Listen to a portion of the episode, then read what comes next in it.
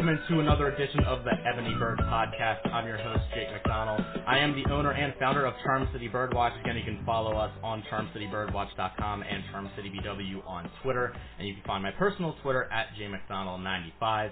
And of course, ebonybird.com and ebony underscore bird on Twitter. Make sure you also check out our download or download our uh, our Ebony Bird app on the App Store, where you can check out all of our articles, posts for both writing and podcasts. Some recent ones here. Uh, Baltimore Ravens, the clock is ticking on Breshad Perriman posted today. We'll talk about that as well. And of course, Baltimore Ravens versus Oakland Raiders. Five thoughts following 30 to 17 win. Of course, news on Matt Skura missing two to four weeks with the MCL sprain, and of course Terrance West dealing with a calf injury as well.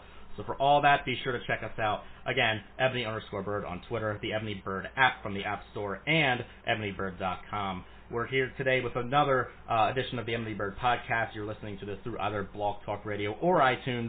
Make sure you subscribe to us on iTunes and leave us a, a review.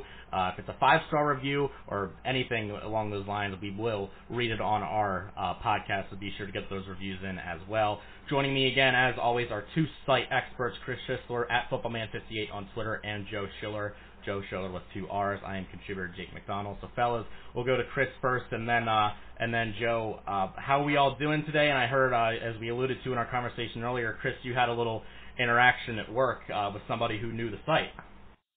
Yeah, it was pretty awesome. I was talking about the Ravens uh, Raiders game with a customer, and uh, he he just says, uh, man, I I'm, I'm pumped up about the Ravens. I was like, yeah, I am too. We're talking about the Ravens, and I mentioned EbonyBird.com, and he says, oh, I'm on that site all the time. I I love that site, and that was that was felt good. I mean, we're getting we're getting out there, and you know, I I know we're doing well in the page views, but to actually meet the guy, one of the guys who's giving them to you, is kind of a surreal experience. It's pretty cool. Yeah, I'm doing well. That's a really cool thing to do because I know I started, it's almost coming up on a year since I started writing for Ebony Bird, and Chris um, was the one who first kind of got this thing going after the site was down for a while. So we've really turned things around, um, and it's and I'm, that's really cool to see a guy, local guy, um, checking out the site. Yeah, as always, we do appreciate everybody who's checking out our Ebony Bird website. Of course, uh, Joe sent this earlier. Our, our, work has been featured a couple of times on Late for Work on the Baltimore Ravens website, and also I was watching Ravens Unscripted on the uh, Baltimore Ravens website. I can't remember if it was last week's episode or the one two weeks prior, but they did this segment. They have like this uh, Twitter segment where they show a bunch of, of tweets from different accounts from media members, fans, etc and they you know do retweet or delete uh, media members on there, whether it be for the website or, or some other uh, media outlets. I've seen several of the Ravens media. I saw Gerry Sandusky on a few weeks ago, and they had uh, one of our tweets from our Twitter account again, ebony underscore bird, and that that show runs on local. I mean, it, it runs on the Ravens website for viewers that don't live in the um, in the in the Baltimore area, but it does run on TV stations in Baltimore. I I know as uh, a few years ago it was on Fox 45. I'm not sure if it's still on that station, but it's still nonetheless pretty cool to see some of our uh, posts not being noticed not just by uh, you know Baltimore Ravens fans in the community, both them and then uh, media outlets like the Ravens who are acknowledging us too. So we really appreciate everybody that's checking out our work. We wanted to, you know, a couple episodes in, just acknowledge that we do appreciate all the views as we try to build this website off a FanSided network. Uh, fellas, moving on, we're going to break down the Raiders game in a minute, but I just wanted to touch on how impossible it is to predict the NFL. I only got two or three picks right out of you know 15, six, I think believe it was 15 games this year, only or, or this week. Only a couple teams had byes.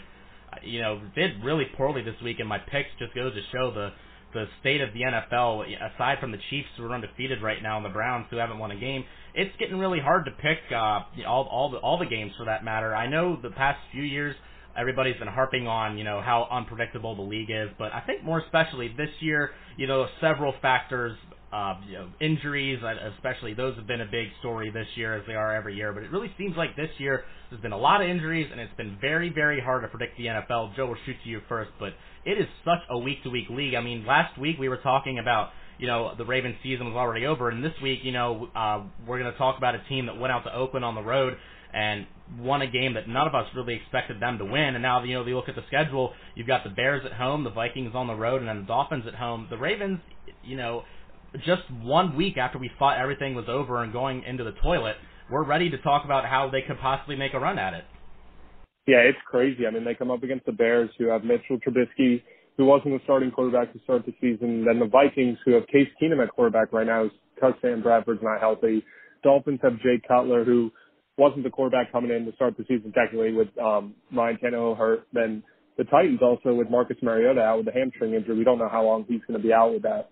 Um, so the Ravens really have a shot to kind of run the table here the first half of the schedule. And I mean, if, even if they go three and one in those games, it puts them at at um I can't even think I'll come at six and what's it six and um three going into the second half of the the schedule. And I mean, when they play the Packers, Texans, Lions, the Steelers again, and then the Bengals, which is never a given. I mean, that's a good record to be going in with, especially after the first two losses, and we were just kind of freaking about freaking out about this team, like you said. But I mean, it's just crazy. I mean, the the Bills and Jets are above the AFC East right now. I mean, no one in their life would ever predicted that. I mean, other than the Chiefs and the Broncos, the Chiefs five and zero and the Broncos three and one. There's really not another team who you could really point out as like being a contender. I mean, there's a lot of teams just kind of stuck in the middle. And if the playoffs ended today, the Ravens would actually be the number six seed in that wild card spot, which is pretty crazy to think considering all the injuries and everything they've went through. So um, this team has a shot. I mean, it's still, there's still a lot of games left to play, but you have to feel pretty confident with the performance against the Raiders, even though Derek Carr wasn't playing, which we'll get into. But I mean, their schedule's pretty favorable this year, and I mean, I wouldn't be surprised to see them sneak in the playoffs. I mean, even the division, the Steelers aren't playing well, and it could take a, it could only take a nine and seven or eight and eight record to win the AFC North this year. Yeah, the the NFL is ridiculously awesome, and the reason it's ridiculously awesome is other than a couple of teams that are like really good and a couple of teams that are really bad, you have a bunch of anybody can win games. Anybody can win on any given week. And the Ravens going into Oakland is something, you know, I think just about everyone penciled in as a loss before the start of the season. And I know Derek Carr wasn't playing, uh, but that was a big time win for the Ravens. That was a big time win. And Chicago, Mitchell Trubisky and that offense was so bottled up last last night Monday Night Football. You got to think you play like that, the offense doesn't even need to do a thing. So, I mean, you look at the path the Ravens have, and anything's possible. I still want to see them do what they did in Oakland, do what they did in Cincinnati, do what they did against the Browns. I, I want to see continued success. I, I, I'm, I'm the meter's up, but it's not like it's all the way at, up at the end of the meter. Uh, it's, it's pretty good. It's pretty fun product the NFL has right now. And of course, we did want to break down the Raiders game again. The Ravens picking up a 30 to 17 win over the Raiders after two straight losses for the Ravens. They pick it up and get back above 500 at three and two. Joe Flacco threw for 222 yards, no touchdowns, no interceptions, but a 98.6 rating. Uh, the Ravens had 143 yards rushing on the ground, uh, led by Buck Allen, who had 73 yards, and Alex Collins, who had 55 yards. Uh, Allen scored a touchdown on the day. Receivers, Mike Wallace had a breakout game, only three receptions, but 133 yards. Uh, really big difference maker. Flacco hit him on a big play on the first play of the uh, game. Jeremy Maclin had six receptions for 43 yards. No touchdowns by the receivers, but still good to see everybody get involved, ex- with the exception of Rashad Perriman. We're going to get to that a little bit later in the episode. And then, of course, the defense playing lights out. Kind of uh, struggled a little bit in the second half, but really they looked dominant in the first in the first half, shutting the Raiders down. And I do believe that if Derek Carr played, the the story of this game would have been much different. Carr has seven touchdown passes and, and an interception in two games against the Ravens, and a quarterback rating, I, I believe, is around 110 he knows he's played well against the Ravens in, two games, and I think if he played this game, could have turned out a lot differently. But nevertheless, uh, we always said on how bad the Ravens are on the road. It's been well documented for several seasons now, and the fact that you know they played in London two weeks ago before coming home, they didn't take the bye, playing in their third different time zone in as many weeks. Uh, really impressive for them to go out there and pick up a road win. Uh, Chris, will go over to you first. You know the offense broke out.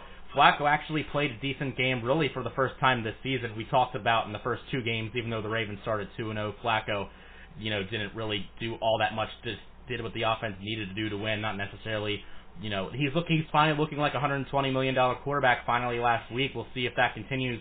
Um, but, you know, the defense played a great game. wasn't fantastic by any standards, but did look pretty good. But I think a good thing, a good theme for this team is play good defense and get a good effort out of Joe Flacco nine times out of ten, the Ravens should come out on top.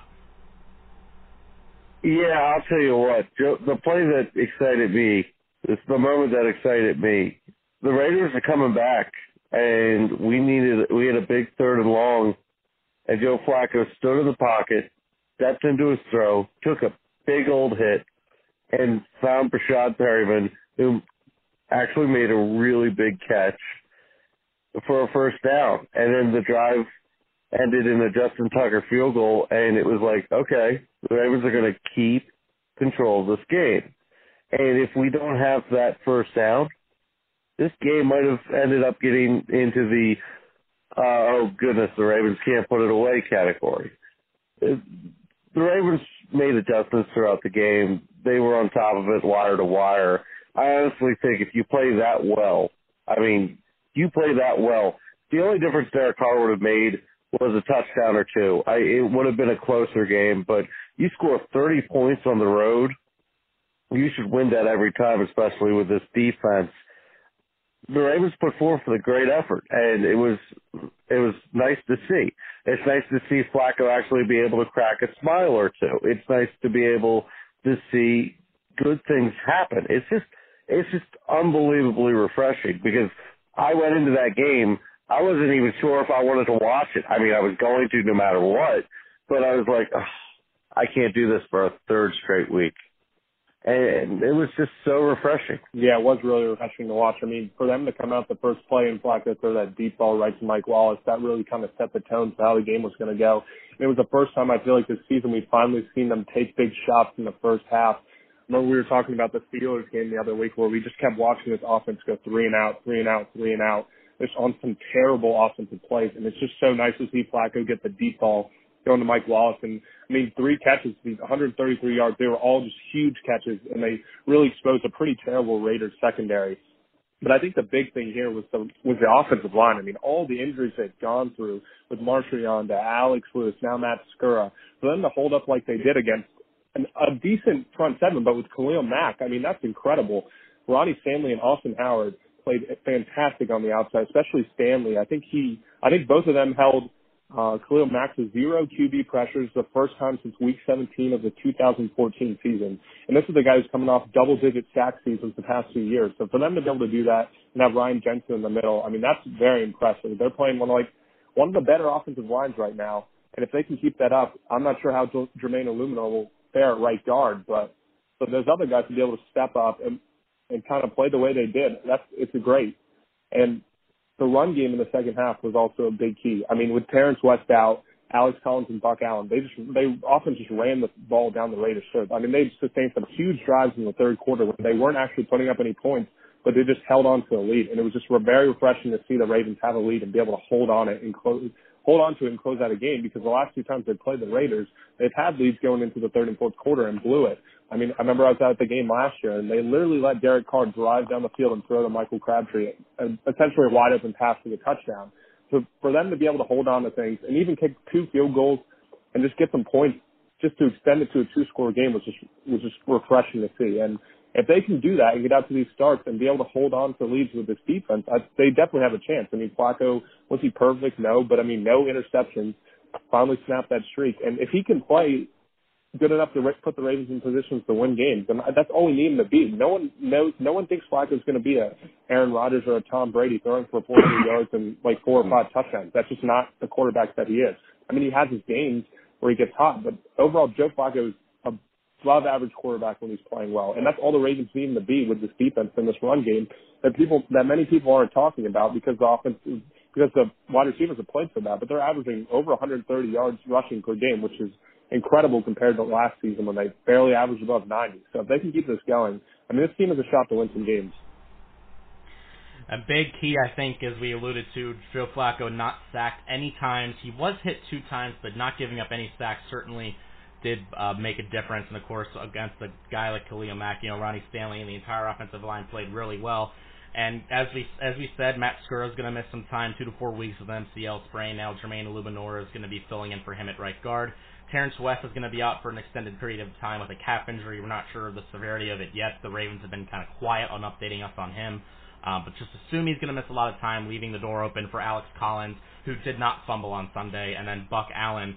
And I think, you know, as you know, the, the, the Ravens didn't turn the ball over on Sunday, and it it proved out to work out well for them. The injuries, of course, keep piling up. There's no doubt about that. Uh, Terrance West and now Matt Skura going forward, you know, with this makeshift offensive line, certainly going to be a key to see how, as they continue to play together and get more chemistry, how it shakes out. But with all this still uncertainty, I mean, I don't think that the Ravens did have a good game on Sunday. Let's let's not dispute that. But let's keep in mind that the defense they were facing, the Raiders' defense, has not been good all season. And let's also keep in mind about what happened in the first four games. Uh, a lot of that can be alluded to the uh, all the injuries in training camp, not having Flacco, you know, not having any uh, time to build relationships with guys like um, Jeremy Maclin and then Breshad Perriman. So a lot of the slow starts can kind of be put on that. And then I think finally a lot of people said, well, we're a month into the season, they have to get themselves together, especially after the two losses, and that happened. But with the uncertainty, all the injuries of the offensive line, not having a weapon in the in the uh, in the backfield, and if the receivers continue to play great, that'll certainly help the Ravens. Uh, Chris, we'll go to you first, and then Joe. Uh, even as the Ravens played well the other day, looking ahead, if they can still keep this up, it's still really up in the air. I mean, if we take a look at the whole body of work, I think we've seen more bad than good from the offense. Um, but as the season keeps going, kind of like last year, where they started off slow on offense and eventually picked it up. I think everything that's that's been put in this picture with this offense, coupled along with how predictable the or how unpredictable, excuse me, the entire NFL is, I think it's going to be more of a week to week thing. I do think the Ravens offense, if we're answering the question, can they keep this up? Some days I think they will, and some games I think they won't. I just think it's it's going to be a flip of the coin every week. How do you guys feel about that? Chris, will go to you first. I think the Ravens offense has done one thing very consistently the entire season. They have a top 10 running game. I mean, I think it gets lost when you have the worst passing game in the NFL for uh, the first four weeks of the season. Um, it gets lost when Joe Flacco is just atrocious and he has a game where he throws, what, 28 yards in London. But the Ravens have been able to run the ball consistently every single week. And if you can couple that with Joe Flacco just not falling on his face, that's a pretty good thing because you don't need much from Joe Flacco if you have a top 10 running game and you have a couple of weapons, whether it be a Jeremy Maclin, whether it be a Mike Wallace, step up and play well. I think you need one or two weapons to actually show up. I think you need Joe Flacco to to not have a horrible game. And you need to keep the running game going. And we know the one thing we can do, whether we're doing well or not, is run the football. And I think the offensive line doesn't get enough credit for what they've done the entire season running the football. And I will say this, if the Baltimore Ravens offense is gonna gonna falter, it's gonna be mm-hmm. when they get away from the run. If they run the football and make Joe Flacco do the things he likes to do, play safe football, they can be successful. And that at that point it's all on Marty Mornhinweg. It's a little on Joe Flacco, but it's all on Marty Mornhinweg. We know how to play horrible offense. We know how to play functional offense. I don't think we're ever going to play great offense, but we know how to be functional. Be functional, run the football, safe throws, get Flacco out of the pocket, and you know what? Flacco is stepping into his throws. If the offensive line can protect him at all, it's not like that's the first time he stepped into his throws in what two and a half years, maybe three years. The first time he stepped into his throws, he looked confident. He knew what he was doing, and he put throws right on the money. He put them where only the receiver could get them. The deep throws weren't jump balls; they were right in the breadbasket for Mike Wallace. Two 50-yard bombs. So I think the offense can be week to week functional. I don't know if we're going to get it, but I know it can be week to week functional. And I think you're going to have a bad day or two, but I think the offense has figured some things out Marty Mornhinweg knows what he needs to do. If he does not do it, that is his fault. Yeah, I couldn't agree more. Um, I think people really forget how big of an arm Flacco has. I mean, he's been he's had some terrible games over the years, but he can really swing the football. I mean, 60, 70 yards. He he throws it like it's nothing. Um, but like I agree with you what you said, Chris. I mean, for this offense to have success, it has to be through the running game. I mean, the receivers are going to have their production, but from what we've seen through the first four games, I mean, this was a pretty bad Raiders secondary they came up against, so they definitely exploited that. And I also think we saw the run game a lot more than we had the first four weeks because the Ravens held such an early lead in the first half. And I hope that Marty Mornhinweg just continues to commit to the run game because we know what happens when he doesn't, and it's just not good for this offense. We even saw it in the Steelers game. When they don't commit to the run, there's just no way to set up the passing game. They, it, the Ravens cannot live or die off this passing game. It's not good enough. I don't care how good Mike Wallace and Jeremy Maclin play. They're, they're just not good enough. That's just the bottom line. So Buck Allen and Alex Collins need to be these consistent guys week to week. Um, I feel like every other week it's a different player on the, the different running back stepping up, and we need to see more consistency between Allen and Buck Allen, or Buck Allen and Alex Collins now that Terrance West is out. And I know they signed Bobby Rainey today. I don't think they'll really have much of an impact behind those two as long as they can hold on to the football. But those two are the key going forward, especially against them, especially against the Bears defense that really had some trouble against Jerick McKinnon and the Vikings rushing attack. Of course, Danny Woodhead also on the roster, but he's on injured reserve and will be for the foreseeable future. Uh, possibility he could come back later in the season with a hamstring injury, but we're not sure when that's going to be. Uh, speaking of uh, the Ravens offense, we wanted to hit on this a little bit. This is the last topic before we move on to some the, the Bears game and some other topics around the league. Uh, Breshad Perriman, the, Joe wrote a good piece up on EbonyBird.com today about uh, how the clock is ticking on Breshad Perriman, limited to four catches and 26 yards in 16 targets. Those are that's his stat line for not just you know the game last week, but hit the entire season of five game body of work. Uh, I've I've been concerned about Perriman um, really since he got hurt in 2015. You know, of course, him and Flacco didn't see the field at all together. I mean, if you look at all the off-season practices the Ravens have had since Perriman got drafted, Flacco and him have barely been on the field together at all. It's just really astonishing about how the whole situation has played out. But um, I don't know how you can't call Perriman a bust right now. Uh, it's five games in. He's not nearly involved. Guys like Chris Matthews and Michael Campanaro getting just as many snaps as he is and just as many targets. Um, it definitely is a concern, and it definitely goes to show how uh, the franchise completely botched this pick unless there's a complete turnaround. Um, he has had some chances on some deep passes, but both on those and on intermediate routes, he just isn't catching the football. I mean, he's only caught a fourth of the of the, of the passes that have been thrown to him. Joe will go to you first, then Chris. Where are you standing on Perriman right now? I mean, the clock is ticking. How short is the leash for it going to start being for him? Um, I don't think they're going to make him a healthy scratch or anything, but he, they're clearly not not very confident in him. Now they're not very confident in him, and I don't think Breshad Perriman's very confident in himself. I mean, he just has been play, he's just played terrible this year. He's dropped a couple big passes in the beginning of the season. I mean, four catches for 26 yards. That puts him on pace for 82 total receiving yards this season, which I think he'll get more than that. But just to think about that's pretty crazy for a guy that was close to 500 last year.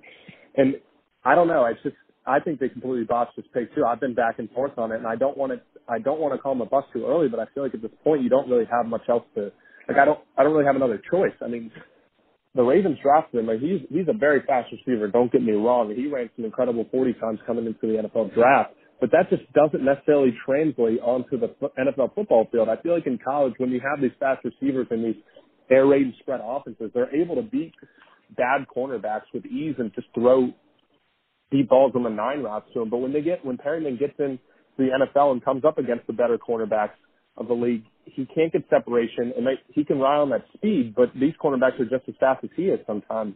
And the, I'll put on the coaching a little bit. I don't think they've really utilized him as much as they could, as as good as they could have this season so far. But a lot of it just falls on Perriman. He has he has no confidence. He has trouble catching the ball. And when you're Joe Flacco and you're looking for that crucial first down, I know he found him late in the game, but other than that, he's not going to be looking for Breshad Perriman because from what we've seen so far this season, he's he just doesn't have any kind of confidence in him. And it worries me because going down the line, I mean, Mike Wallace and Jeremy Maclin are both hovering around the age of 30. You've got Perriman, then you've got Michael Campanaro, Chris Moore, and Chris Matthews, who are he. What's the future of this Ravens receiving corps? I mean, if Perriman's the future and he's your number one receiver, good luck because that's not what's going to happen. I mean, he's got one more year left on his contract and then a fifth year option. I don't even know if they'd pick that up. So I don't know. I mean, it's I don't. I mean, it's nothing they can really do with him now. They can't just get rid of him, like you said. But he just needs to step up, and hopefully that one catch he made at the end of the Raiders game is kind of a confidence booster going forward. But it's just been excusable how terrible he's played this season, and we have to see more from him if the Ravens' passing offense really wants to get going this season. Yeah, uh, I have a couple things on this point, but I am uh, going to start it off with a hypothetical. If you have, take all the receivers from Breshad Perriman's 2015 draft, Take all the receivers, you put them into the 2018 draft, knowing what you know now. Does Breshad Perriman get drafted at all? I mean, I, I think he'd get, I, he'd be a late pick probably, but I mean, I don't know. He had trouble. He had trouble holding on to the ball in college, and he was kind of a boomer bust pick in the first place. And I think a lot of us were surprised that the Ravens took him, but they took a big chance. And this uh, this organization just has a terrible record in the first place in drafting wide receivers. So, well, I mean, my point is, my point is he would probably be a fifth or sixth round pick at the highest if you know what knowing what we know now. So this is bust, and uh, you know what? Maybe maybe he can figure it out. But you know what? Even if he figures it out, it was a bust. He ended up stinking, and maybe the light comes on. But I don't know if there's a light that can come on. I mean, I'm tired of begging for production from a first round pick. Look at all the other receivers in the past few years that have been huge players right away. It's not like it's not like oh well he needs time to develop for the NFL. Screw that. Take some mental rest while you didn't do anything in your entire rookie season. I'm just I'm tired of it. I'm tired of waiting for something from a first round pick. I'm tired of begging for production from a guy who was taken with the 27th pick. I'm tired of waiting for him to do anything. It's no, it's not going to happen. And if it does happen, well, you know what? You took your damn time doing it. It's ridiculous. The Ravens pick wide receivers so poorly that it doesn't bother me that they didn't take a receiver this year. Because if the Ravens want him in the draft, chances are he wasn't good in the first place. Ozzie Newsome is great. When the I've always had this theory of Ozzie Newsome. The heavier the player is, the more likelihood that Ozzie Newsome will get a hit in the draft. The uh, the smaller the player is in stature, the less likely Ozzie Newsome is to make the pick right. You look at what he picks right: linemen, tight ends, uh, linebackers. Those are his bread and butter. But when you ask him to take a wide receiver, uh oh, it's just awful.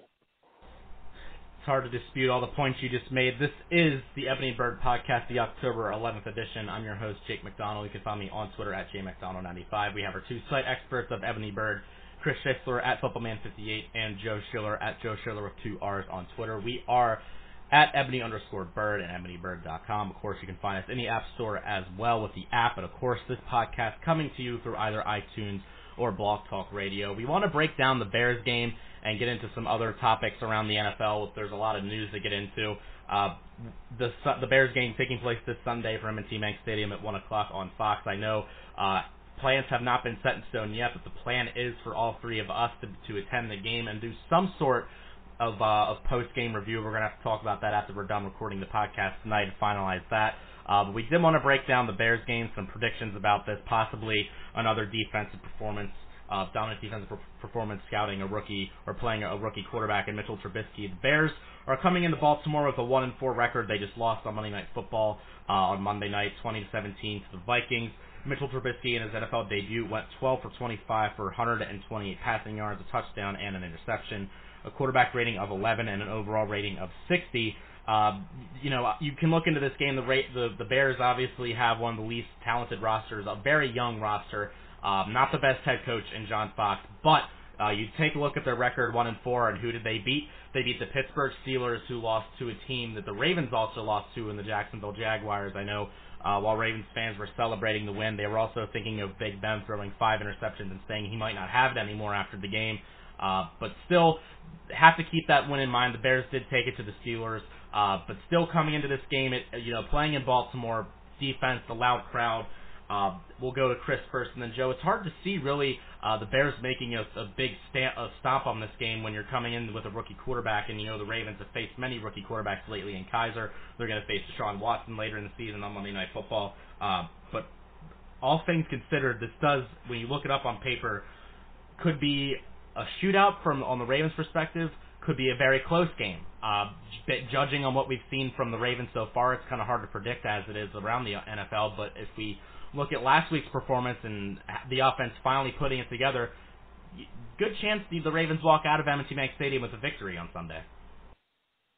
Well, I'm going to be cocky after one week of uh, football, and I'm going to say the Ravens get another shutout.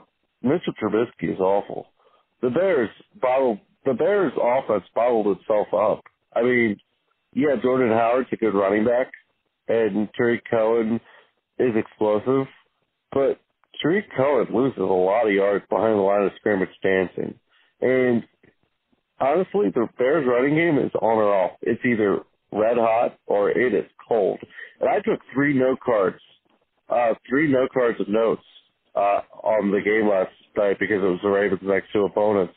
And tomorrow I'm going to have a, on ebonybird.com, we're going to have the, uh, what we know about the Bears right now kind of thing. But I'll tell you this right now. The Bears, the only way the Bears win this game is if they make the Ravens offense just look as bad as they do. Because Leonard Floyd's a huge playmaker at the outside linebacker position. Um, uh, Team Hunt is a great interior defensive lineman, defensive end guy. He just, that, their front seven, man, it is, it is jacked. Their front seven can go. Um, they get a lot of pass rush with four or five man guy, uh, four or five man rush. They like to do some fire zones. They had a sack last night where they had a fire zone. Pernell McPhee drops back, and it looks like he's coming. He drops back, and then you get the blitz from the other side. Oh my goodness! Poor poor Sam Bradford didn't even know what hit him. Uh, it just the Bears can get a lot of pressure in their defensive line. That's the only chance they got. But that offense, absolutely dreadful. And if that running game is cold, the Bears have no shot against the Baltimore Ravens. Not one shot. Yeah, I think we'll see a couple turnovers too because their their wide receiver uh, depth chart is really limited. I mean, Kevin White and Cameron Meredith both out for the year with those injuries. You have Markus Wheaton, Kendall Wright, and Deonte Thompson, which I mean, three wide receivers that don't really scare you, especially with how well this Ravens secondary is playing. The Ravens have a good record against rookie quarterbacks coming into this game at home, so I'm, I'm hoping they keep that up, and I definitely think they could. They get to Mitchell Trubisky, especially on that pass rush with Terrell Suggs and Matt Judon on the outside. They can definitely make him very uncomfortable. I think they'll definitely try to rely on the running game, like Chris said, but um, it's either a hit or a miss. Jordan Howard's a very good running back, and he's proven that. He proved that last season and into this season as well. Um, but I think the Ravens defense is is just a lot better than the Bears offense. I think they'll be able to hold them down. If this game was in Soldier Field, I might think a little differently because the Bears somehow just always play well at Soldier Field. We saw what they did to the Steelers, but there, there's no reason the Ravens shouldn't win this game. I mean, if they're able to contain Leonard Floyd and Pernell McPhee on the outside, the two inside linebackers are just terrible. I was watching a couple plays last night. I didn't get to watch the whole game, but when Jerick McKinnon broke that huge run, the two inside linebackers just got completely washed down and just taken out of the play. I think Alex Collins and Buck Allen could have a really big game up the middle and break some big runs. So the Ravens just can't play down to an opponent. We saw them do that last year, and they and we haven't really seen it too much this year. I mean, say what you want about the Jags, are a better team than we thought, but the Ravens the Ravens have to win this game. If they if they want to be a contender this season, they have to be pulling out these early games before they get into the tougher part of their schedule. So I there's they very much need to win this game, and I think they will. Of course, Pernell McPhee and uh, having a big homecoming this weekend. Of course, he played a couple seasons for the Ravens. Last season was in 2014 when the Ravens made it to the divisional uh, round in the playoffs. For me, the key comes down to stopping Jordan Howard. Uh, of course, that's going to, you know, with the Ravens front seven, Brandon Williams possibly not playing again, that's going to be the key for me. And then you look at the Bears receivers you guys alluded to, Deonte Thompson, another former Raven. Their their receiving corps is not stacked at all. I honestly, Jimmy Smith dealing with that Achilles injury. He only played seven defensive snaps uh, last week. Unless you know there's an emergency situation, I might just give Jimmy Smith the game off based on how uh, depleted the Bears receiving corps is. But still, uh, that will be that that will definitely something to keep an eye out, and would it's be interesting to see if Marlon Humphrey gets a lot of reps as well uh, if if Jimmy Smith isn't out there on the field as often. Uh, but of course, I'm going to go with the Ravens win here, as I think we all are agreeing on. Um, of course, again, Sunday at 1 o'clock. I believe the game is going to be on Fox, I'll have to double check that. But uh, usually, if an NFC team playing in an AFC stadium, the away network Fox gets the, the broadcast, so that's what I'm assuming is happening. We before we go, we've got to talk about. Uh, I, I I just added this to the end of our script. Some of the you know storylines happening around the NFL. So many injuries this week and really this season. You know, on Sunday Night Football, J.J. Watt fracturing his leg out for the season, and possibly, from what I'm hearing, his injury is more serious than just a regular torn ACL.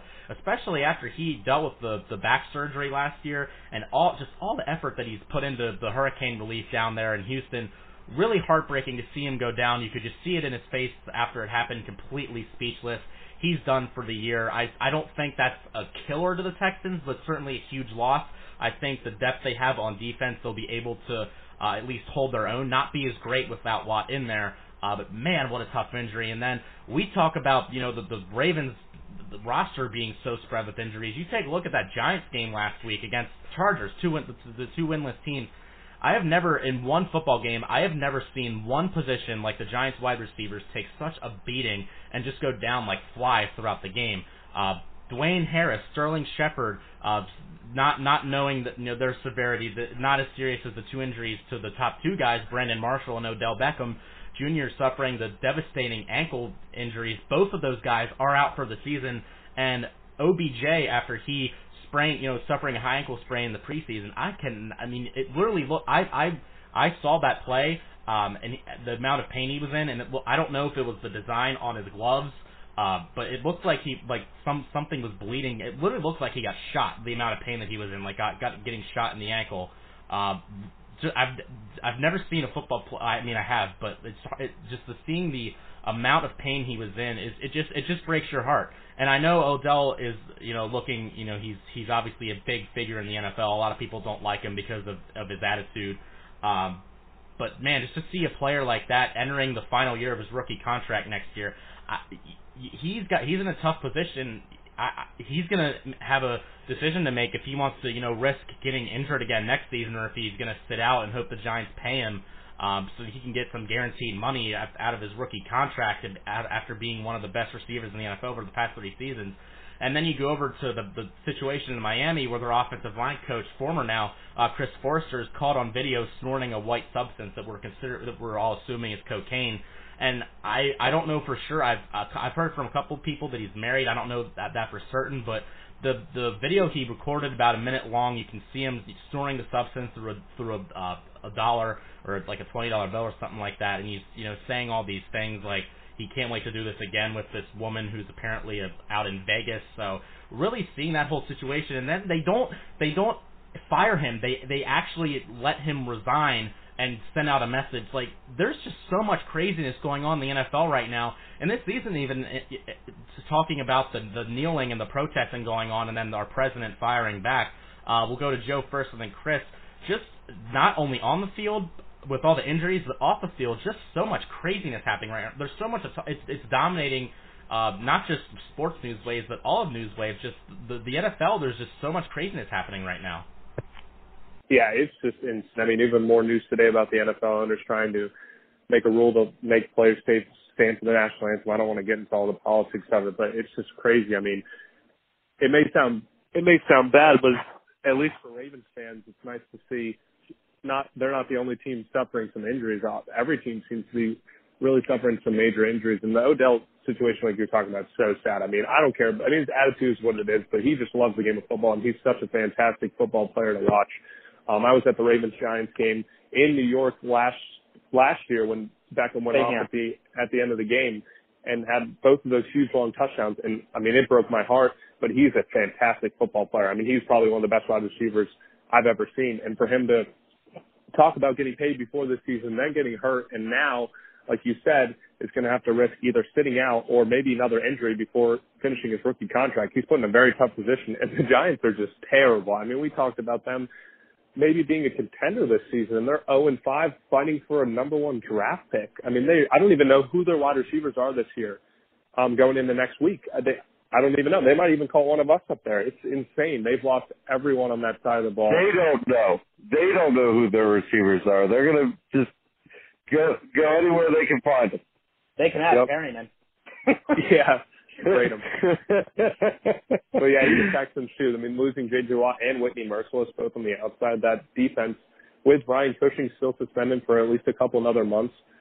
Um, that defense took a big hit. Like you said, I think they're they're all right, and Deshaun Watson has played well, but they're they're in a tough position. And The Ravens um, play them play them in a couple weeks too. So having that's definitely good news for the Ravens offense because coming into the season, the Texans were a top defense in the league, but it's just been crazy. I mean, just everything. I mean, you turn on any news network that has nothing to do about sports, and the number one topic is talking about something on ESPN about Jemele Hill getting suspended and something to do with the NFL or the protests, the national anthem, and everything. It's just been it's just been crazy. I don't think I've ever seen a season like this where there's just been so much going on, and we're only through week five. I mean, it just makes you think what else we're going to see this season, and I'm just I don't know what to think. So.